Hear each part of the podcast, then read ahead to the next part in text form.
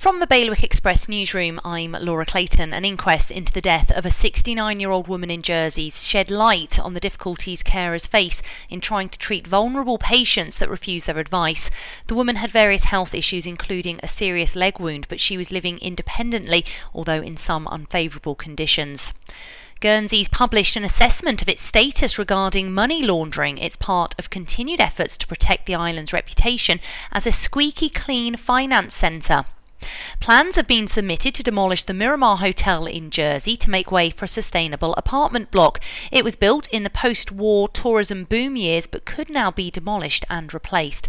And tickets for Guernsey's Literary Festival go on sale to the general public today.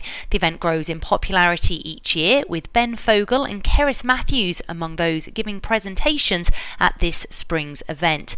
For more on all of those stories, go to bailiwickexpress.com. The weather now. Some more windy spells on the way, showers too, highs of just 10 degrees.